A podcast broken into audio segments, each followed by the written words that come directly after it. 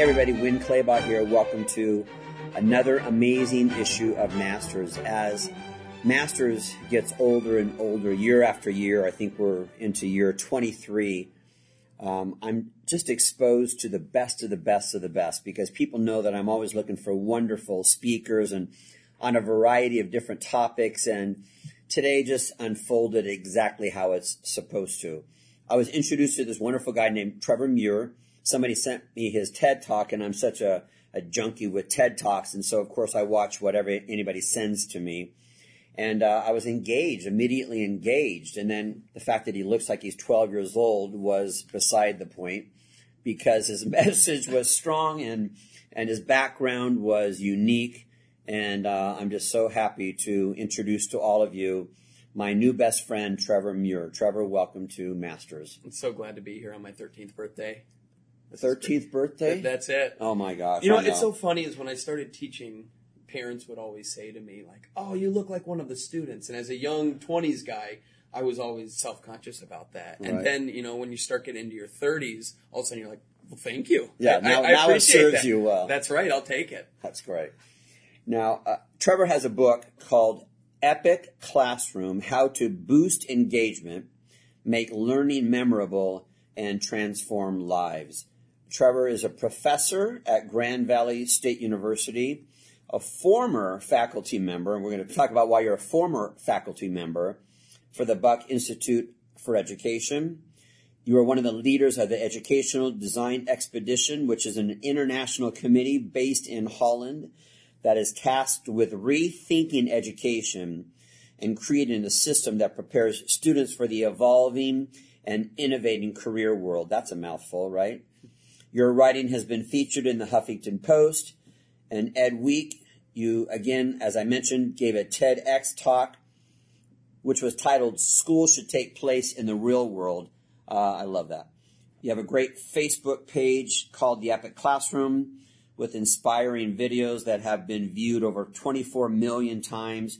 So we're going to get into this. You have, obviously you have the background and, and I love the whole message of creating a different learning environment. So you quit a job. You, I said that earlier and you corrected me. You didn't quit. You transitioned. Is that what you did? Or I, I just changed where I worked. okay, you trained where you were. And and why did you feel like you needed to do that? Well, it, so I went into becoming a teacher because I despise school. You know, I, I spend a lot of my time now speaking with other teachers, and I find that a lot of people who teach in whatever type of learning environment was an environment that they thrived in themselves. And so they naturally thought, okay, I did well here, so therefore I want to teach in it. I'm the exact opposite. I hated school. I was bored in it. You know, my teachers probably thought I was a pretty boring, passionless person. But then I Are you, are you talking about high school? You talking oh, about I'm college? talk- you talking about all of it? I'm talking about elementary, middle, high school, and college. Okay, all I, of ju- it. I just couldn't stand to be there because it wasn't made for me. It was made Right. for kids who could sit still and listen and take notes and then regurgitate that information and then just repeat every year to get to the next level. And you know, I was a kid that I wanted to be outside barefoot catching alligators. I grew up in Florida. Like I wanted to be out catching gators, riding waves, getting in trouble, like just being myself. And yet every day for 16 years, I was sitting in a desk being told you cannot talk and you cannot do this and you need to move to the next level. And, you know, I was blessed with a mom who made my butt move to the next level because if I didn't have that, there's nothing that would have motivated me to work hard. right. And so then when I became a professional, you know, people were like, oh, you'd be a good teacher. I'm like, oh, it's a terrible idea. I would hate to put kids through what I had to go through. Right. Um, but then I started thinking about it. It's like, well, what if I was a different type of teacher? You know, what if what if I had an environment where kids could be up and moving and conversing and talking and building skills rather than just getting knowledge? Like, what if I was kind of teacher who built relationships with my kids, with my students, like where, where I got to know them and their stories and got went to that deeper level? Um, like the few teachers that I had throughout my life who really did help steer my ship and inspire me. And so that was kind of what my mission was, and that's what I did for several years is work in a high school classroom trying to be that kind of teacher. Um, Wa- Was that your first job as a teacher? Was in Yeah. high school? yeah, my, well, no, my yeah, my first uh, seven years were spent in a high school classroom, What subject? uh, teaching history and English. History and English. Yeah, you know, I always loved writing. And somehow you could make those two subjects come alive. That's it. Yeah, you try to find a way to make it come alive. And that's why like my TED talk is called School Should Take Place in the Real World. You know, I think so much of school is about preparing people for this future that we don't even know about. When really I think school should be the real world. You know, the real world should be happening now. You know, it's so crazy. I had these high school seniors who were graduating and it's like they just spent the last 12 years of their life in this mandatory obligatory system. And it's like now they're ready to start the real world. Like, what a waste of time if we're telling them this whole 12 years is to get you ready for something. How about we actually do the real work now? Hmm. Like, how about we serve people now? What if we started businesses now? What if we start using these skills that we're learning to actually do something now? And so that, I mean, that's my mission as a teacher. And then I go around and I'd start getting to work with other teachers on how to do this themselves. And I designed a process and trying to figure out, okay, well, how can people replicate this in their own schools? And as I said, I transitioned to another job. It was kind of hard to be able to be in a high school classroom 180 days out of the year, but then also travel to the Netherlands and speak or come to LA to speak from where I live in Michigan. And so I kind of had to decide, do I want to spend my time um, working with just a certain group of students, or do I want to work with everybody and Right. help everybody get to do more of this with their kids? Well, you know, give, give a call to action to people listening to this right now who are thinking, "Oh, this message doesn't apply to me. I don't have kids. I'm not a teacher. I I don't have that kind of influence." So just reel everybody in right now and, and tell everybody listening to why this is applicable to them. Yeah, you know, the the thing. My book is called The Epic Classroom, and that really has two meanings. Like the one meaning is epic means memorable. So how do we have experiences that are really big and memorable? Um, but the other meaning comes from the epic is you know it's a synonym for the word story. And I am a huge fan of well told stories. I love mm. telling stories. I love watching stories, reading stories. And I love looking at my own life as an unfolding story, you know, with real conflict. You know, so when we hit obstacles, you know, these aren't just challenges. These are parts of the story that makes us better. And so that's what I try to do intentionally in the classroom is how do I introduce students to stories that they're going to remember later on. So when they get to the end of whatever the learning experience is, it was actually a story that happened. They're not just thinking of it as a bunch of information that accrued over a certain amount of time. It's actually a story that happened. Mm-hmm. And I, and that's why I think anybody can view their life that way. I call it the mm-hmm. epic mindset. So how do I view my life as an ongoing, unfolding story with, with real challenges and conflict? But all of those conflict, if we let it, it makes us better. It, it gives us the tools that we need to be great. That, that's perfect because uh, I think we all want to be interesting. We all want to be engaging. We all want to be uh, not the life of the party, but if I could sit down and have a conversation with Trevor, I'm going to learn something. I'm going to remember something. And by the way, it's not just about Trevor. You're also drawing those stories out of me as well. That's the idea. I mean, Cool. I, I think that's what an epic life is. Is how am I living out a good story? Wow. You know, I look at my own childhood, and there were some really bumpy, hard places as a kid. You know, when my parents were divorced in middle school, and I had to choose which one I wanted to live with, and and my dad, and then it got the, the trauma got in there, and it got really, really rough. You know, it'd be easy to look back at that period of life and say, "Oh, I just want to forget about that." Hmm. You know, like that was the really difficult stuff but I just kind of want to pretend it didn't happen. But then when you know, if you t- spend the time reflecting on those periods of your life, and then there was other periods where I got in a lot of trouble later on when I got old enough to get in real trouble. You know, we can push those aside, or we can look at those and be like, "Wow, what did that do to actually shape me?" You know, any of the good that I have now, which I've got a lot more space to get better as a person, but whatever I am good at now, um, that conflict shaped that, right? That came from the hard stuff. Hmm. And I feel like too many people just want to shut the door to those rough experiences rather than being open to what they can do to shape us who we are. So as a teacher, I want to do that for my students. As a speaker, I want to do that for whoever I get to speak to. I had a speaker the other day who I sat in her audience and then she asked me for some input. You know, how was my presentation? And I, I said, are we speaking the truth right now? I mean, do you give me full permission? And I told her, I said, you didn't share one personal story. Hmm. What you did was I could have pulled you off the stage and put somebody else on the stage and there would have been no difference because mm-hmm. all you did was quoted principles and That's right. and epilogues and meaning anybody could read that from a book and then memorize it and quote it mm-hmm. from a stage. There was tell me the lesson, tell me the life lesson, but then tell me a story of how you fell down with this lesson right. and how you picked yourself back up and how you screwed it up and you didn't believe in it, but then this happened and, and then this changed and now you have a powerful, engaging story. And none of that existed. When I asked her, why didn't you do that? She said that she got advice from a, a speaking coach who told her that she should never interject personal stories because the audience would think that the story, that the whole presentation was just about her. I'm like, but if it's not about you, then That's the worst advice I've ever Uh, that's heard. what I thought. Yeah. I love stories, but, but We I love do. other people's stories too. So obviously we have to have those good habits. This is my story. Tell me your story. Mm-hmm.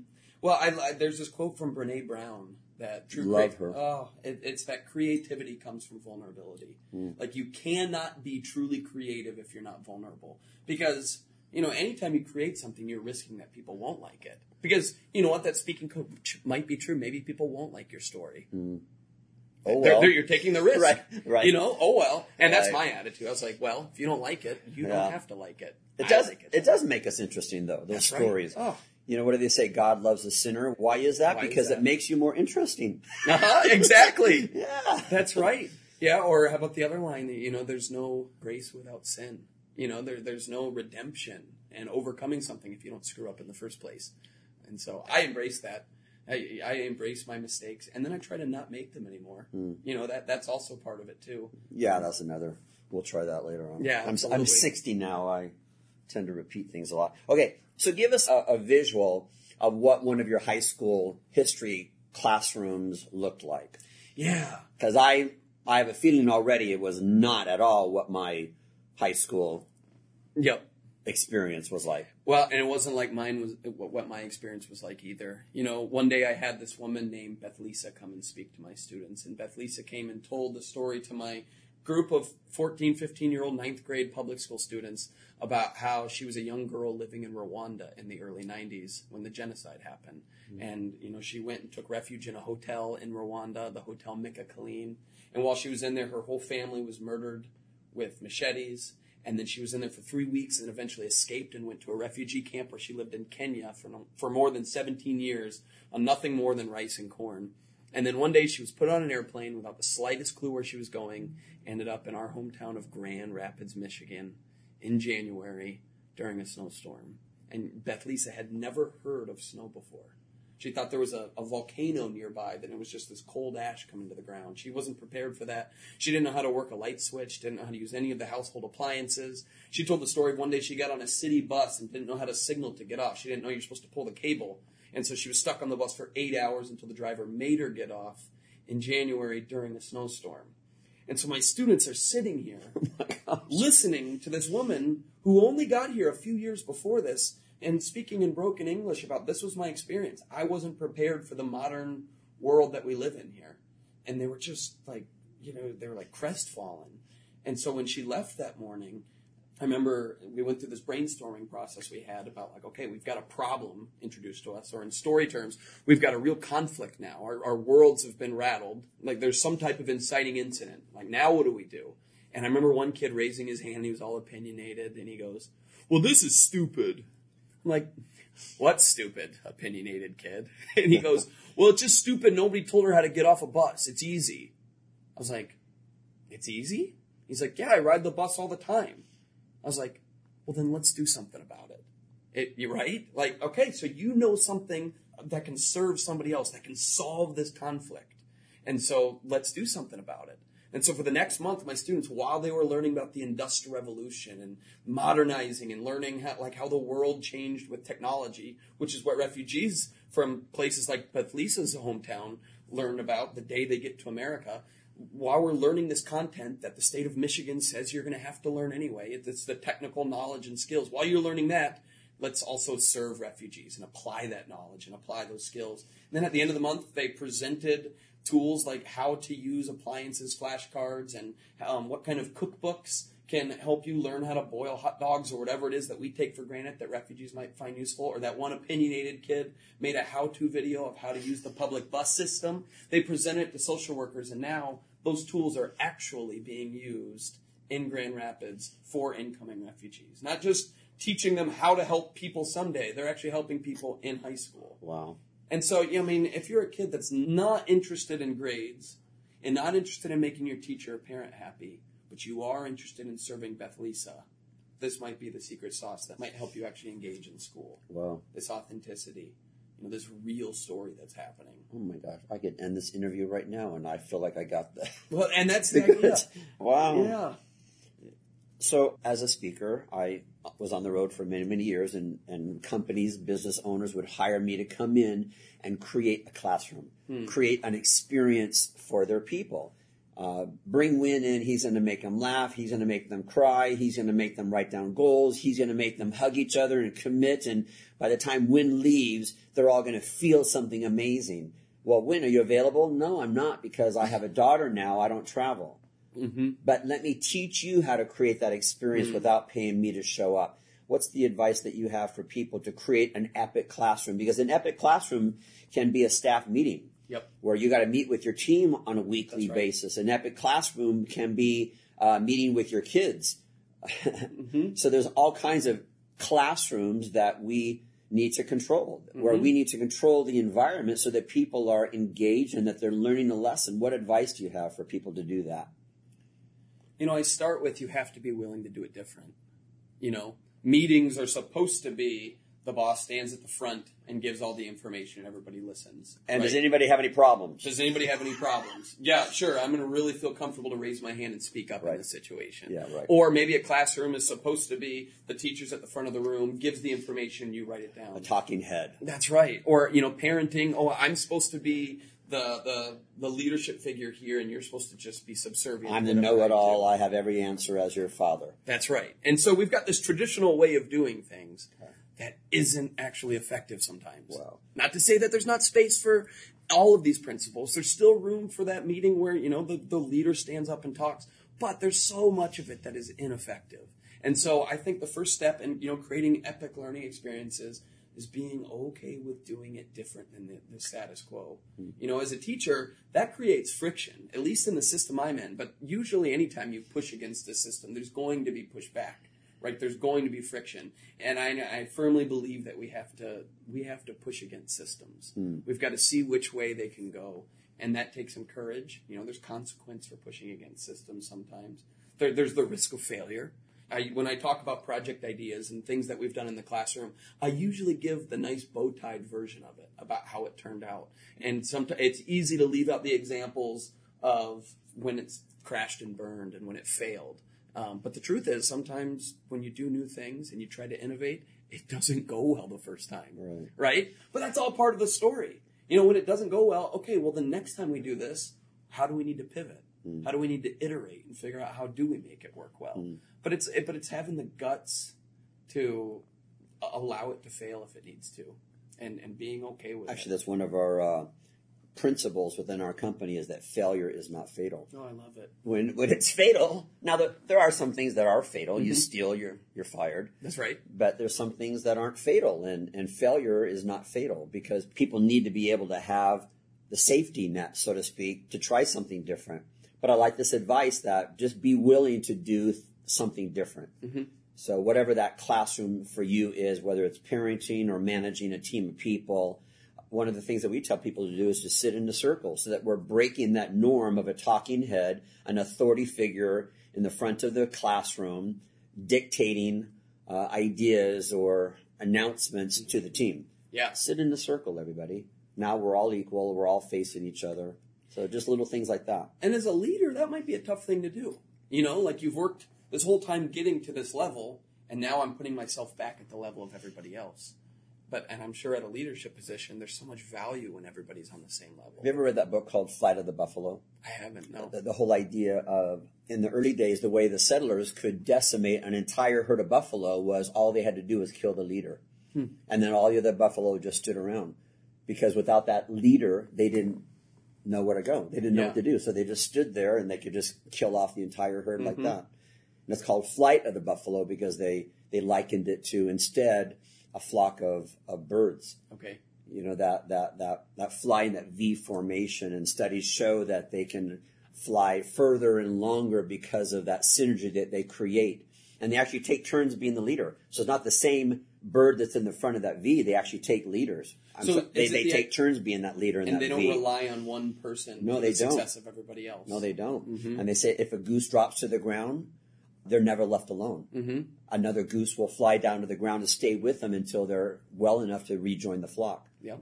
Now, Well, and you know, one time, the first school I ever worked at, we had this principal who just let us do whatever we needed to do to succeed. You know, and she always said, "My role here is to give you whatever you need to be successful," and that was that was it. And she's like, "If it's money, I'm going to find you money. If it's like if it's me having your back when somebody's trying to tear you apart, or whether it's a parent or somebody else, I'm going to have your back. My job is to help you be successful." And it was glorious. Wow. And we did all of this amazing stuff that was just changing our community and changing the world at large. And then she quit. And we got a new leader. And hers was much more of that traditional path we were talking about. That, hey, this is a hierarchy, and I'm at the top of the hierarchy. Right. And you are not. And in one year, the school fell apart. Seven Oh. people, you know, half the staff quit, myself included. Like, people, it was like chopping the head off a snake. And so when you talk about the flight of the buffalo, it's, you know, maybe maybe our team wasn't as strong as we thought they were we were because as soon as we got rid of the leader it all kind of fell to pieces whereas you'd think that a strong team it doesn't matter who the leader is it's going to withstand so I don't know if that was the lesson. I think Yeah, the lesson was the importance of a really good, strong, Strong leader. Because Yep. leadership is about service, not about policing and Mm. dictating. I mean, that's so old school. yeah leadership is about service Yeah. yeah So- Because at the end of the day, that principal really wasn't in the classroom all day long. Nope. Meaning the end result is a happy student, Mhm. a happy, engaged student who's graduating with good grades and the parents are happy, etc. That principal probably never interacted with the students in a classroom all day long. But the people who were, i.e., you, you weren't happy because that was her job. that's right Wow, interesting. yeah And that happens in business, that happens Mm. in classrooms, that happens everywhere, which is why this topic is so important. So in the job that you quit, that you transitioned from, how often were you in trouble in the in the classroom? Because you were making too much noise or Oh. you know what because your your students weren't, you know, sitting in rows completely that's right. in line taking notes. i was in trouble a lot Okay. and and we're, I'm, I was in trouble as as a teacher at the school. Right. Um, yeah, there. I mean, they're just crazy things were happening. You know, like you know, one time my students, I challenged them. I said, "Hey, if we raise enough, if we collect enough shoes to give to refugees, because this was a different year, we'd done that refugee project I told you about a lot of times. We were like, what else can we do? And we found out that refugees in Grand Rapids, cold Michigan, need shoes." And we learned that from a refugee coming in saying one of the biggest needs we physically have is we don't have closed-toed shoes in the winter. So my students said that's not right. And so I told them if we can collect enough shoes that we form a pile that will touch our eight-foot tall ceiling, I will do a polar plunge. So I'll go and jump in an ice lake, you know, as teachers do, right? Right. So I said I'm going to do that. Uh, and the kids were just so fired up about it. And this one girl, her name was Haley. I just don't forget it. Under her desk, she pulls out her phone and she emails the news. And she's like, "My teacher says he's going to do a polar plunge if we raise enough shoes. It's like 700 pairs of shoes. I just want like you to know about it." And the news goes and calls the front office of the school, and they said, "We want to come and cover the story. This is the kind of stuff that you know the, the community loves." It's inspiring. It's it's funny. It's positive education. And uh, I got a written letter in my file for that and put on probation because my principal said that my students should not be contacting the media without following the proper protocols and, and Oh, there's what protocol now for oh there's uh, protocol for student engagement you know like and, and so like you could stop them. as if I could say, "Hey, why are you on your phone? Are you? You better not be emailing the media over there, are you? You know what I mean?" And so it was fear because she's like, "Well, if we, if I'm not calling the media, I can't control the message. A fear-based culture. Oh, it's a fear based. And so all of a sudden I'm getting in trouble. And there was this new rule in the school that nobody can contact the media. Well, in the past, well, I'm doing projects that are serving World War II veterans and, and doing all these huge big things and contacting the media for everything. Because that's just, I love Right. making things epic. Right. And now, no, you may not. And so, and then it was like that throughout the year. And then all of a sudden I'm like, gosh, now I'm actually afraid that my students are going to act out of line. Because, you know, again, I had nothing to do with Haley doing that. Wait, so did you ever do the polar plunge? Oh, hell yeah, I did. Did they raise Yeah, enough? yeah, they they touched the ceiling, But then So how'd you get away with it then? I, I just got in trouble. I don't know. I, I just I don't like, There you go. sorry. I know. That, I that's know what that's been my ya. philosophy for most of my life. I'd rather ask for forgiveness than permission. I know. I could never get permission, and I knew I was always going to be in trouble, so I'll just do it without. And, and you know what? If I'm what I'm doing has heart behind it, if there's a positivity behind it, that and I feel convicted that it's worth doing, I just usually do it. Yeah, I, it, forgiveness instead of permission.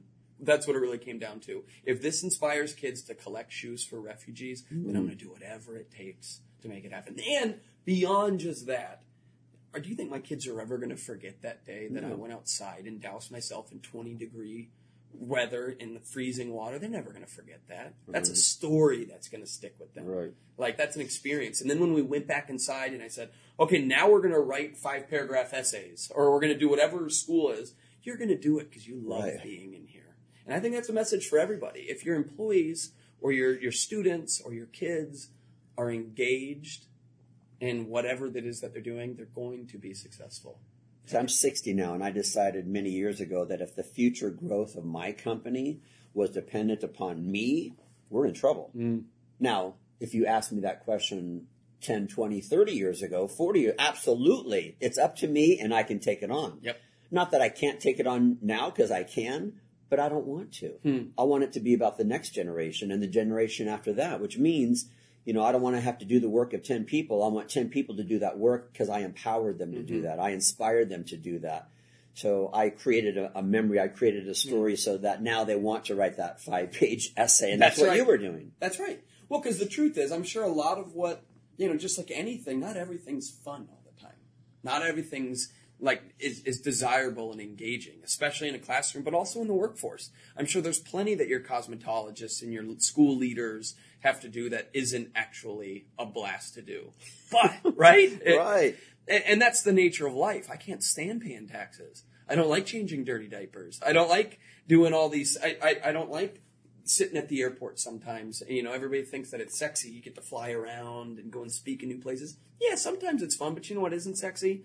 Like delayed flights, spending the night in Minneapolis because I missed my connection. Mm. You know, I mean, like there's these things, but I love so much of it. I'm so inspired by so much of it that I will put up with the mundane. I will mm. put up with the headaches, and I mm. need, I've got to teach my students how to do that. Listen, you're going to love the the payoff of when you present those tools to actual refugees. That that engagement is going to make you want. that You're going to be okay with the tough parts, Right. with the challenges, with the rising action of the story. Hmm. So that's the idea. What's this work that you're doing with this educational design expedition, this hmm. international committee based in Holland? So tell me about this group and, and what's the mission, what's the purpose? Yeah, you know, it's people that you know. It's just it's a group in Europe that's really trying to push for more realistic education. They, they've identified a lot of the problems that I've also identified, and that I think all of us intuitively know is wrong with the education system of any kind. Sit and get doesn't work. Um, motivating students just with grades does not work. That's why 20% of Americans don't graduate high school on time because our main motivator is grades. And so, you know, they asked me to come over there and help them rethink, you know, what does school need to look like? And so, you know, we just had a conference over there in January in the Netherlands um, where people from all over, from Germany, from Spain, from Italy, from England, kind of came together, and it was just some really big discussions about how do we actually design education experiences. Hmm. And what I felt was really interesting about this is that nobody at this conference was treated as a quote unquote teacher, which is usually, at least in our common terms, is somebody that delivers information, hmm. that gives information. You know, the idea is anyone who can't do teaches, right? If you can't do, Right, then you right. teach. But everybody at this big conference was treated as a designer, as an artist. Like, how hmm. do we actually design experiences? Wow. How do we take on the mindset of an artist rather than a quote unquote teacher? And so, yeah, I was getting to be a part of that and help lead that actually, and then bringing it back to America. How do we apply these same principles in the conversation over here?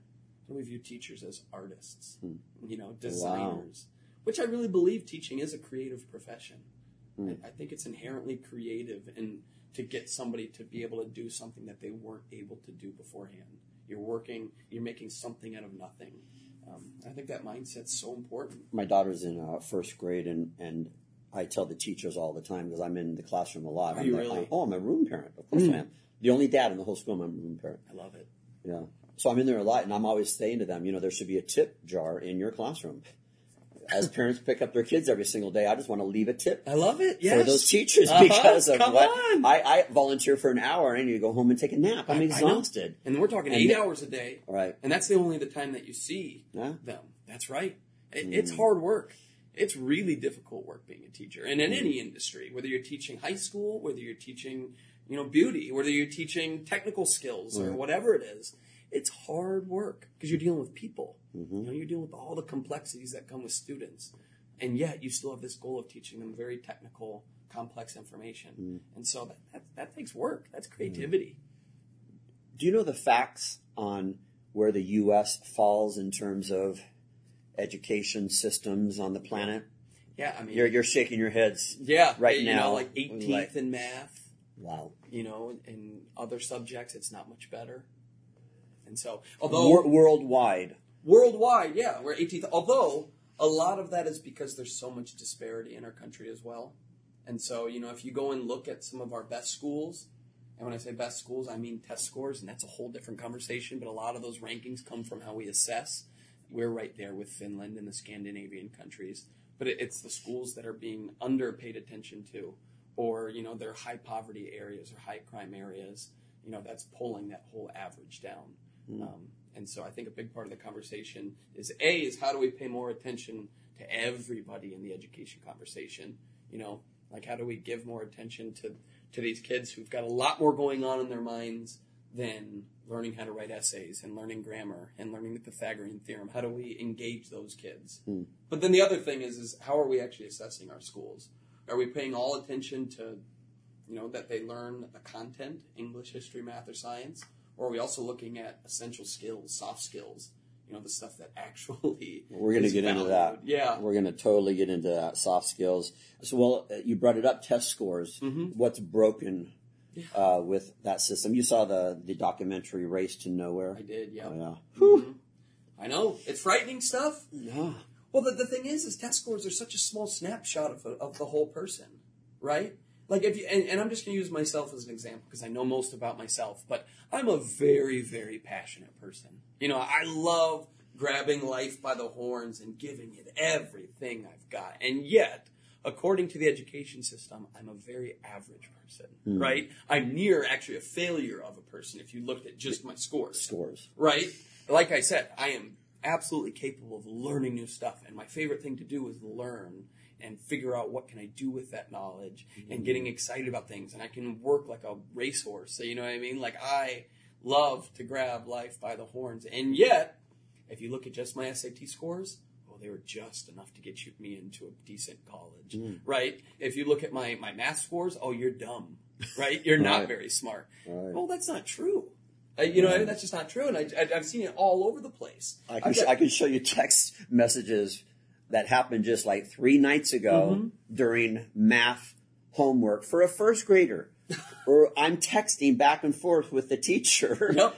She's like, Would you like me to uh, spend some extra time? Because I didn't have the answer. Uh-huh. I mean, I can run a $500 million company. That's I right. barely graduated from high school, but first grade math, I'm like, screwed. yeah, but you're not screwed because you're not actually even using that information anymore, and that's a whole nother conversation. I mean, we can take this. Well, I think she but- got. There's probably only ten answers, and with my help, I think Mm-hmm. she got three or four of them wrong. okay. Thanks to Dad. Yep. And I just finally said, "I'm just going to send her to school," because I sent the homework to the teacher. Mm. Said, "Here's the finished product." She said, four are wrong." I'm like, you know what? I'm just going to send her that way. Because, you know what I mean? Because I Yeah. could fix them right now because the teacher just told me what the right answer was, but I'm not going to fix it right now. Yeah. Like, I almost wanted my daughter just to go through that experience of Yeah. you got these wrong and what does that mean to her? Yeah. Because the score doesn't matter to me and I don't know what that makes me as a dad. Well, I, I think it makes you a human because the truth is, you just know that your daughter is so much more than a stupid test score. You know that. You've seen how much she is, and yet the school system is telling her that no, you So are how did we get score. how did we get there? How did we get there to where the score, the system of today is prominent, is so, so Yeah. important. I think a lot of it came from legislation and people making these decisions that were not qualified to make these decisions. Hmm. You know, you look at some of that early 2000s, the race to the top and no child left behind. It was all about scoring schools and rewarding schools Right. based on test scores. And so, you know, you'd have a school that's in a really high income area where every parent is going to invest a tutor for their kid and they're going to make sure their kids go to school and every kid's eating a meal before school and has a nice lunch packed and has dinner and those kids are all taken care of. Well, guess what? They're going to do better on tests. And then you go to a low income area where kids only eat food when they're at school. So they only get the school provided breakfast and lunch. They don't eat dinner at night. They don't eat dinner on the weekends. You know, in Kent County where I live in Michigan, one in five kids are hungry. And, and, and those kids are distracted when they get to school. They're thinking about having to like go home and raise their little brothers and sisters. They're thinking about how am I going to clean up all the drugs on the ground before my friends come over because my mom's passed out on the couch. Those kids are not doing as well on tests. Hmm. And yet, what this education system does, it says, okay, that school is not teaching as good, so therefore we're going to penalize it. We're not going to give bonuses to that school. We're going to give bonuses to the school that are getting good test scores. Well, those good test scores have good families, quote unquote, good families. And, and you know what I hmm. mean? And so it's like this broken system. And so what happens is, is that those schools that are already suffering are going to suffer more when they really need more help. You know what I mean? They've got way bigger issues that they're dealing with. And the schools they're doing well just get to keep doing better and better. And Well- so it's a broken system. So that we're not pissed off by the time we end this Yeah. this interview.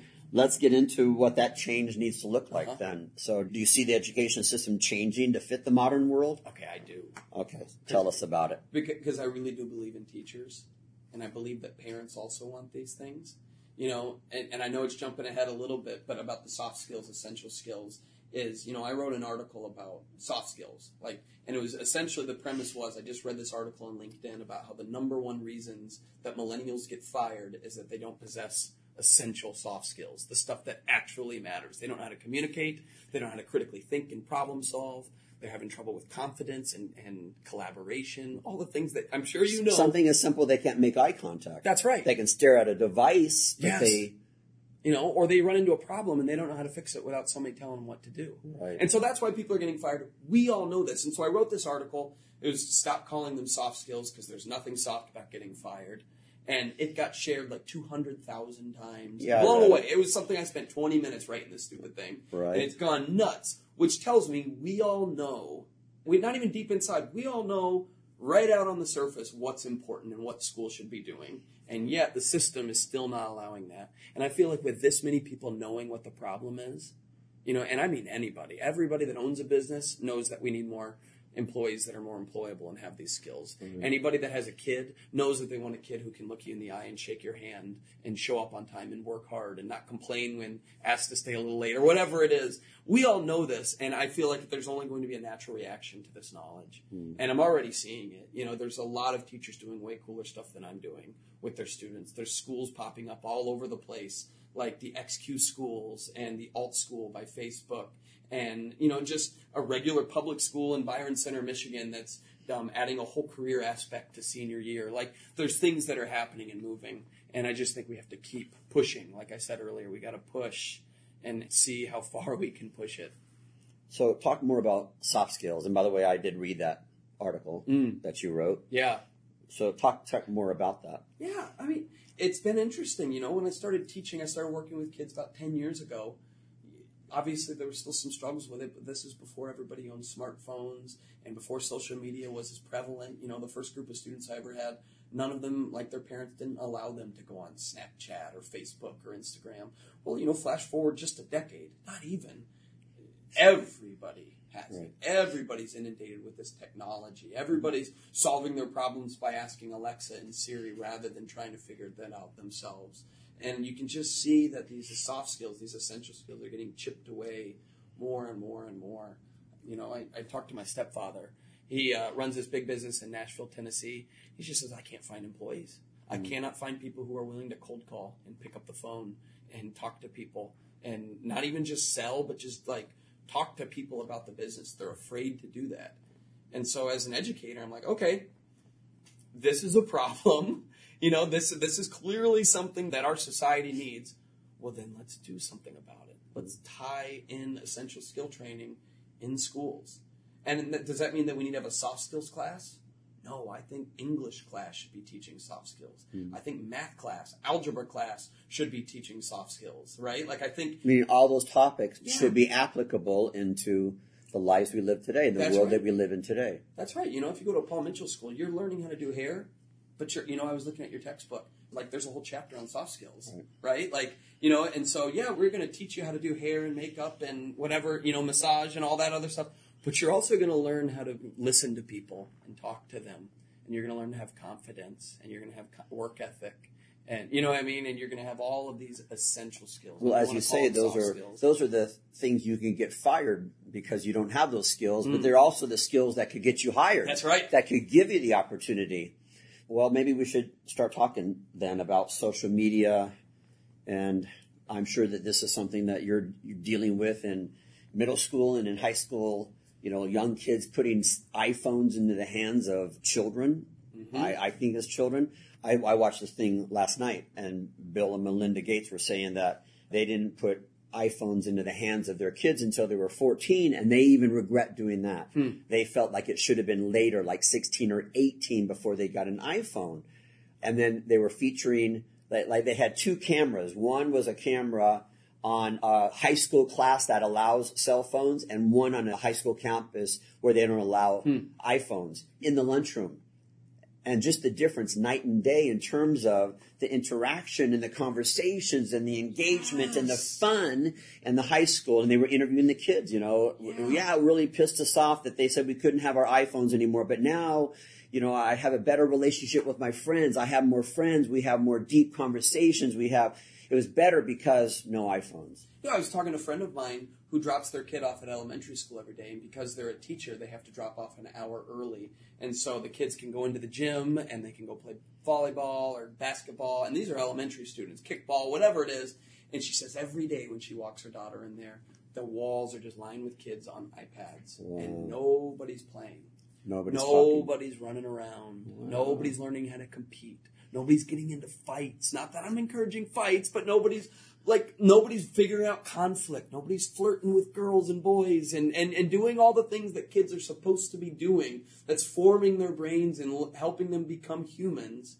They're just sitting on games and playing. And it's like there's going to be an, a consequence to that. Actually, I think we're already seeing the oh consequence that. I, I think we are We've got this country that's just tearing itself to pieces, and everybody's doing it on the internet. Mm. You know, like nobody's actually, you know, nobody's figuring out how to deal with this stuff. We're just diverting ourselves, our attention to social media, and I think I don't think it's good. Hmm. Can you imagine if I was on my phone the whole time we've been talking right now? How much less of our, our conversation it would be? Right. It wouldn't be nearly as strong. so obviously this enters your world in the career that you have to Yes. help people create epic classrooms Mm-hmm. how are you dealing with this what's the advice what's the input that you're providing for people on this it Yeah. scares the heck out of me sure does. mainly because am i on the phone too much oh absolutely Yep. and I'm working on that. I'm reminded of it because I have a, a daughter. I watch TED Talks about it. Mm-hmm. I'm on my iPhone watching videos about how I should not be on my iPhone. Watching videos. That's There- right. There you go. so I, I'm trying to get better at it, and I and I am better today than I was even a couple of months ago mm-hmm. about really, really limiting my my That's time. great. Yeah.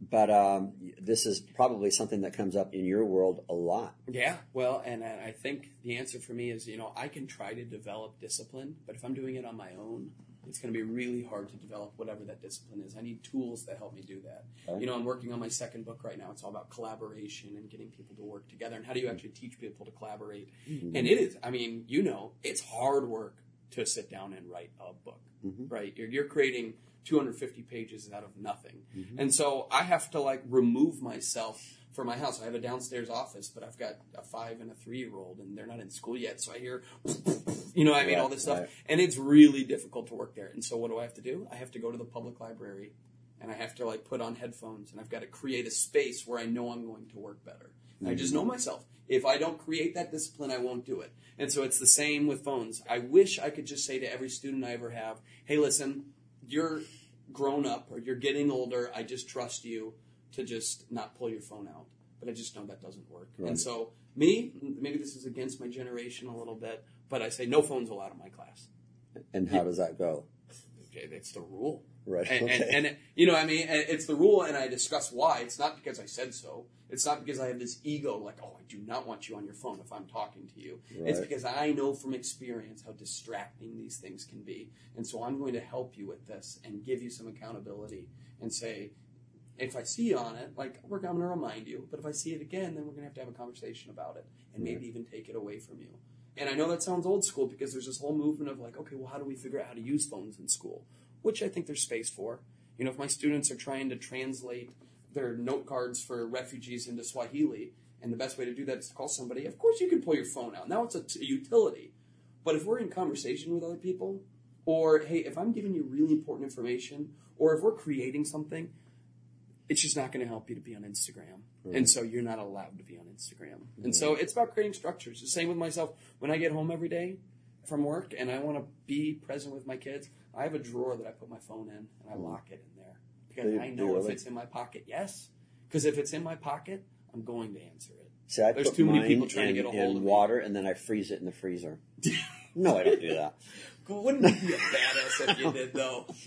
No, Isn't that what they say you're supposed to do with a credit card if you're trying to like Oh, yeah, yeah. You, you freeze your credit card in an ice cube and so by the time it thaws out, hopefully you've lost the urge to spend. Or it was like the moms in high Something. school. If you went to their house, they'd freeze your car keys. You know, it was those moms like, I don't care if you drink, but I'm going to freeze your car keys. Oh, I did. I, I now looking back, you're like, wow, you were cutting edge, weren't you? That's right. okay, so um, I'm sure you get kickback on this. You know, no cell phones Hmm. because I've heard it. Just the rumblings. No, my kid, my first grader, has to have a cell phone just in case something happens and I can reach them. Yep. And I'm in the back of my head thinking, how the heck did I survive? That's with everything. right. How did we all made right. it? I mean, you've been. I was here- bouncing in the back of the station wagon. That's right. I used to With ride no between my belt and parents in the front right. seat, and I used to ride in the back of my dad's truck down the interstate. right. And the truth is, a lot of kids didn't make it. Right. Right. Like So we I had to have laws, but I so but parents kick back. So I know my child has to have that cell phone on them, and my my daughter has you know those little um, gizmo watches. Yes. So she has one of So those. she does. I've heard about those just recently. yeah, it has GPS on it. Mm-hmm. Brilliant. We we can limit. Uh, I think there's four people that can call her. You know, her her dad's her her nanny, her grandma, Mm-hmm. uh, her godmother. She can't. There's no camera on it, Okay, so yep. she can't take photos on it. There's no internet. That's the main thing. There's no internet. some creeper can't No. talk to her, I mean, because that's Correct. the other big fear. I've got Right. stories. So there, there's there is a, a better way to be able to. So that's what I was talking about. I'm, I'm helping you. You know, what I mean, I'm helping create that discipline because there's going to come a day where your little girl does not need that type of accountability, or she's not going to want it, and you're going to have to at some point say, "Okay, you're old enough to where I can't make you do this." Well, now hopefully you're equipped to know that life can operate without being on your phone all the time. You know, Right. hopefully that, that this training and teaching has taught you that you can do it now. Well, let's go back to storytelling. Yes. So, what do stories have to do with thriving in life? Mm, I think if you're thriving in life, you're living out a great story. You know, Joseph Campbell was this mythologist, and he studied all of the great stories throughout history, and he calls it the hero's journey.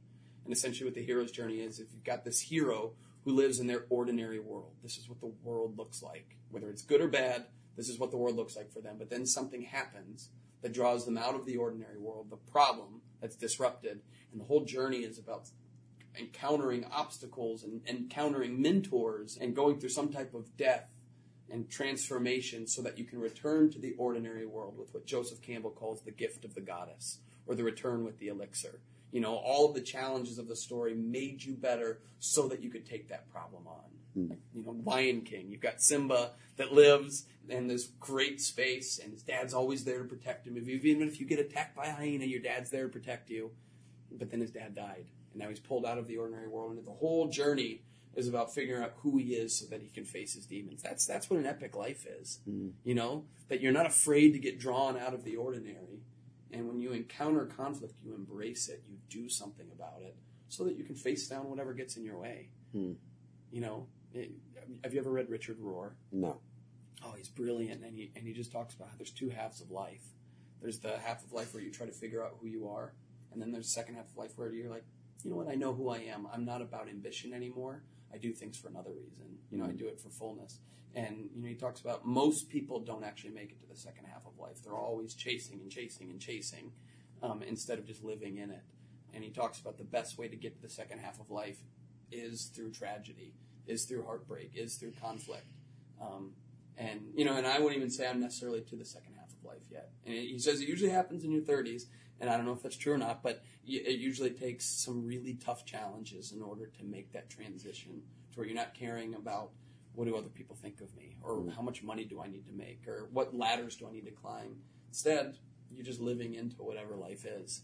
And so, what do stories have to do? How do you recognize the story that you're living? Hmm. Right? You're a parent now. Mm-hmm. You have a three year old and a five year old. Yes. Boys, girls, what do you got? Jack is five and Piper's three. A boy and a girl. Mm-hmm. Okay. So, how much of this has changed if we're talking about You know, I, being a dad? Like, especially talking about we have to deal with with conflict and we have to deal with tragedy. As dads, we're like, oh my gosh, I've got to make sure there is no. What do they call them now? They're, they're not The helicopter helico- the parents. They're not lawnmower parents. lawnmower parents. We're going to just wipe out any. Yep. Yep. I'm going to cut down any grass in front of you so you have a nice smooth path to walk on. Right. And- And so I'm such a hypocrite because the truth is, I will do anything to keep my kids from having From tragedy, from- yeah, yeah. absolutely. You know, like I'll see him climbing this tower, and I'm like, gosh, I know at his age I was climbing towers like this, and here I am. But I'm like, but if he slips and falls backwards, he's gonna break an arm, or even worse. No, we've already dealt with that. We, you oh, yeah, broken Oh. arm. Yeah. I've never broken a bone, not one bone in my your whole life. 60 year old body, and yet at seven years old, six years old, she breaks her arm. Yeah, and you don't want that to happen. You know, you don't want those things. Right. To, but you know, the scar tissue stronger than the original bone, Right. right? Like, and and so, yeah, that's gonna be a tough thing. You know, my kids are still young enough that I think it's still okay to shield them from stuff. But at some point, I'm going to have to let back and realize, you know what, I've got to let them live out a story. Based on the, the training and the education that you're providing to t- teach teachers, real teachers, teachers who have that as a career, how to create a better classroom environment. And now that you're a parent, are people asking you now parental advice? What your expertise does that now spill into the parental world as well? Yeah, I kind of have a hard rule that I'm not going to give any parental advice until kids are out of the home. Okay. You know what I mean? Because right. I, I think people love to throw out how to parent, and I just think there's so many ways to do it, and there's so many ways to be a great one. All I can talk about is what I actually do. You know what I mean? If people ask, like, hey, how do you get kids to listen so well? I'm like, well, this is what I do. You know what I mean? Right. Like, this is what it looks like for Jack and Piper. And, you know, my, my goal, when you're a parent, you just, you start caring so much more about them than you do yourself, Mhm. right? And just giving them the greatest life possible and just soaking up every minute of it. Like, I don't know how I have a five year old. I felt like he was just born. And, you know, they, they give such a marker for life. Like, there's, there's such, it's almost like the clock's ticking faster all of a sudden. And so I just want to soak up as much as I can of life now because it just goes quick and, and you don't get the time back. So on your Facebook page, which is called the Epic Classroom, I've watched a couple of the videos that you have created and posted there. What are some of your favorites, and what are the messages of those? Yeah, about three years ago now, I borrowed my friend's camera for something. I was going to film like a, a short course, and I had a camera sitting there, and I was thinking about this really rough learning experience I had in sixth grade. And I was like, oh, you know, it'd be funny to just tell that story on the camera. You were in sixth grade, So- or you were teaching sixth grade? So I was in sixth grade, Okay. and you know this teacher like shamed me in front of everybody, and it started this whole downward spiral throughout life in math. Like it was this math class, he made me hate math, and it, it made me hate math the rest of my life. Wait, how did he shame you Okay, about well, it's an old math? story. I mean, so when I was in sixth grade, I just want to make sure I'm not already shaming my daughter about well, math. it, but it wasn't even math. Actually, that- she she shamed me the other night. I want you to know she knew the answer, but anyway, that's Oh, another story. Okay. Well, and it wasn't even really a math thing. You know, I was in his class and I was asking my friend about like who he thought was hotter, Britney Spears, Christina Aguilera. You know, a pretty good question to ask in 1996 kind of thing. right. Okay. And so uh, I asked him that, and the teacher stops class, and he just called me out in front of everybody. And they had this incentive system where you can earn money in class from doing good. They called them flamingo bucks. And you know, so I amassed all this money, and I was excited to go and buy like a waterproof Walkman or something. And then um, I talked, and he like and he called me out in front of everybody, and then he took all of the money I raised the whole year and just took it from me. He said, "Oh, you shouldn't have talked to my class." And the whole class stared at me. And then we got to the auction at the end of the week, and he made me sit in the back of the lunchroom and watch the whole thing happen from afar. I mean, just it was a shaming. This is abusive. oh, it was terrible. It was awful. Where is he today? Uh, you know what? I hope and- he's sitting in one of your audiences. I hope he read your book. You know what was funny is I was just down in Florida, was where I grew up, and I actually spoke in my hometown recently, just randomly. They didn't even know I was from there, and so I went and spoke in my hometown in front of this whole crowd, and I'm telling this story. I, I don't tell names, but I'm telling this story, and there's a lady in the crowd, and she came up afterwards. She's like, "Hey, was that teacher so and so?" I said, "Yeah, it was," and she goes, "That's my husband." Oh, Like, no. oh! my gosh. Really? I was like, well, and and here, so here's the whole point of the story. Here's the point of the story. Well, He- we'll finish the wife story. Okay. Did, did, did that play out okay? Was she okay with it? well, this is what I said to her. I Okay, mean, she- okay. well, so, and I even said it in my talk to her, but no, I mean, she was like, oh, that's so rough. I'm going to have to tell him. I was like, well, don't tell him. Because here's the whole point of the story. That guy was probably, he's probably seen this kid talk out in class before and wasn't in the mood to deal with it. And he dealt with it like that. And he probably went home that night and wrestled with his kids on the floor and had dinner and read a book and went on with his life. Probably having no idea that he helped tip this domino in part of my life's trajectory. I hated his class from then on. I did everything I could to get under his skin. And so therefore I failed sixth grade math. I wasn't mm-hmm. paying attention anymore. I hated the man. So in seventh grade, I was behind in math. I wasn't ready to be in that class. So I struggled again. Eighth grade struggled again, all through high school. Into college, I failed college algebra. And it all really started with this In really negative grade. experience. And and so my point was that same year of middle school, I had another teacher. I will say his name. His name was Mr. Peters. And uh, you know, I remember the week that I had to decide which parent I wanted to live with in court. And my, my dad was going to find out that I didn't want to live with him. And my world was just falling apart. And I'm sitting in his English class and I hated life at that time. And Mr. Peters comes up to me afterwards after all the kids leave the room and he goes, Hey, I heard that your parents are splitting up right now. I said, Yep. And he goes, I just want you to know that my parents split up when I was in sixth grade and it was really, really hard for me. And I just sat there and he's like, How are you?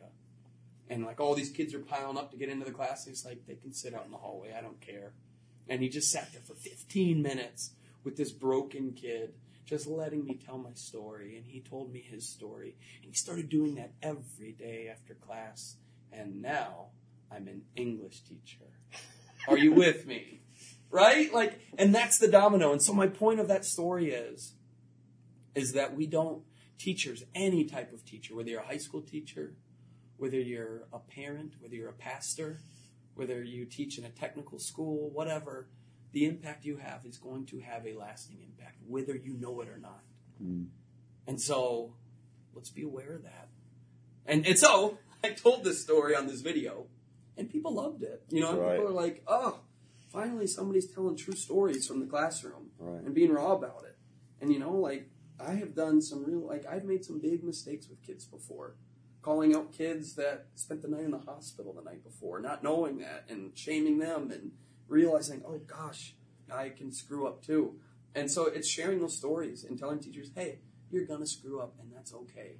Right. But just know that you're going to have an impact on kids. And so dig into their lives, mm-hmm. engage them in that way. So I started making videos on it. And people started watching the videos. And then one of them got millions. And all of a sudden I grew this big audience out of nowhere. I mean, I'm just like a high school teacher. And all of a sudden now I've got 100,000 people like following me every day and all this stuff. And so I started making these videos. And it's just kind of turned into like, okay, how do I inspire teachers? How do I push teachers? How do I like push them to keep trying new things and uh, and not being afraid to do that? And then also, how do we support teachers? You know, because it's hard work, and we've got a system that's not set up for them, and we've got a society that doesn't always pay them the respect they deserve. We've got politicians who don't respect them nearly enough either. And so I just try to be a voice in whatever way I can hmm. to support the hard work that they're doing.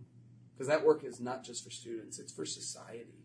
You know, if you got an area that's got really good schools, there's going to be low poverty and low crime in those areas. If you got an area with bad schools, you're going to see high poverty, high crime. It affects everybody. Hmm. You know, that's why you've got some states where they put very little money into education and then they have high crime. And they wonder, like, gosh, why do we have all this crime? Because you're not taking care of your schools, right? So, any way that I can be a voice for that and support that is what I'm going to do. And I found social media is a really great place for that. This book that you're writing on collaboration, why that book? Why that topic? Because, you know, all politics aside, our country is not collaborating very well right now. you think? You know, Yeah. people don't know how to disagree with each other and continue to work. Right. You know, people think tolerance is having to like agree all the time, when really it's how do we disagree and still have a productive relationship? right. How do we give each other critical feedback? Like you said earlier, I love that when she asked if you have any feedback, you were like, "No, it's perfect." Mm-hmm. Now you're like, "Do you want some real feedback?"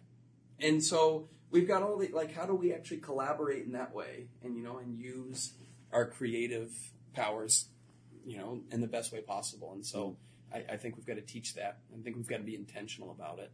And right now, most classrooms, not all, but most classrooms in America are very individual minded. Hmm. Individuals getting to the next level, individuals getting the grade, the individuals going to college, when really it needs to be this corporate mindset. How do we take care of each other? How do we solve problems using all of our brains? You're so right because it's collaboration in the workforce that absolutely produces higher profits and employee loyalty and customer loyalty. It's, I mean, if you're the smartest, most talented person at work, I feel sorry for you. That's right. Uh huh. You're not surrounding yourself No. with the right people then. Yeah. You know, I just talked to a, uh, as I was interviewing for this book, an engineer for Google. I mean, and she's so she's doing all of this really complex math. I mean, the kind of stuff that would make us want to like curl up into a ball. So she's doing all this very complex math, and she's working with these systems analysts and trying to figure out the best ways for Google to operate in certain ways. And I said, uh, "Do you do much collaboration in your work at Google?" She's like, "Oh, 70 percent of the work we do is is collaborative."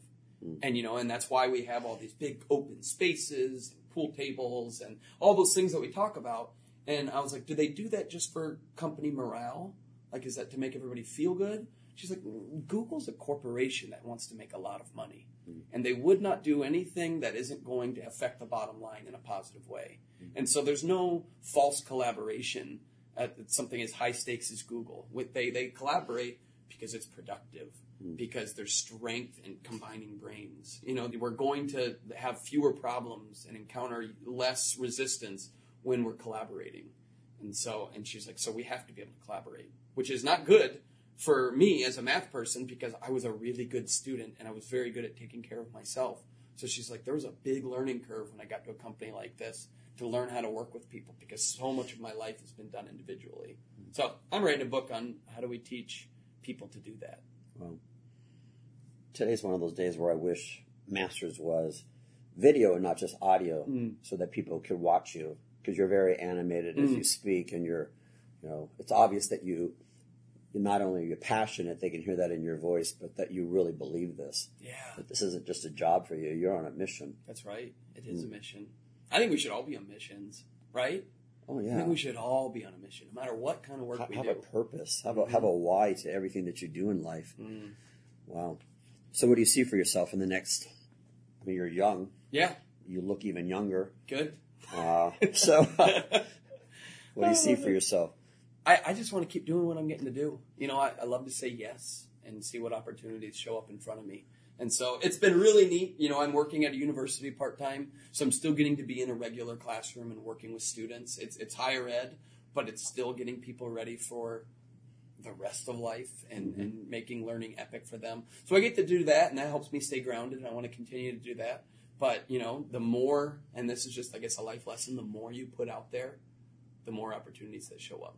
You know, if I, you know, getting, you know, writing that soft skills article has opened the doors to so many opportunities. Mm. Like, wow, one thing went really well, and it was just another thing. You know, I put out two pieces of content a week, and all of a sudden, like, I get to, I'm here. I am with you in Beverly Hills. I'm going to Columbia in a couple months to talk about soft skills. Like, it, it just opens doors. So, I just want to see what's next. I don't know. Oh, good for you. It's fun. And, and by the way, just so our listeners know, we, we never met until 10 minutes ago, That's right. face to face. We've been back and forth in email and phone calls and stuff. And I obviously became aware of you because of your TED talk and your soft skills article and watching some of your videos and stuff. But that's what I did is I took a chance, and this is a huge chance for me because mm. the best of the best from my company are sitting mm. in that room that where you're going to be presenting in about three hours, right? That's right. So, but uh, yeah, this is what we do. You know, we, we find topics and mentors and heroes that we feel like, wow, they're they they they're passionate about this, and this is a topic that I think that all of us really need to be passionate about. Just the idea of collaboration and engagement and storytelling. I just love storytelling. Yeah. It just builds relationships and builds rapport like nothing else can do. Mm-hmm. Yeah, and you know, as a speaker, you know that like the best way to engage a crowd is to tell stories to them, right? right? Yeah. If you really want people to lean in and dig what you have to say, then we'll just tell them good stories. Hmm. So. This is great. Well, thanks, Len. Sure. Do you have a final message well. for our listeners? Yeah, you, you only get to live one time, as far as we know, right? And so let's soak up every minute of it, you know. And not that that you have to enjoy every minute of it, but you know, just I, I think it's so important to keep our ear to the ground to what's happening, and just you know, trusting our instinct to go where it takes us. Whether you you know clean rooms for a living or landscape yards or do people's hair or teach students whatever it is life is this big unfolding adventure. Mm. but it only really is an adventure if you choose for it to be. So i think it's just a mindset. And i'm enjoying it so far. Beautiful well thank you for living an epic life and creating your epic story and then sharing those skills with us. I appreciate it. Good job. Thanks for talking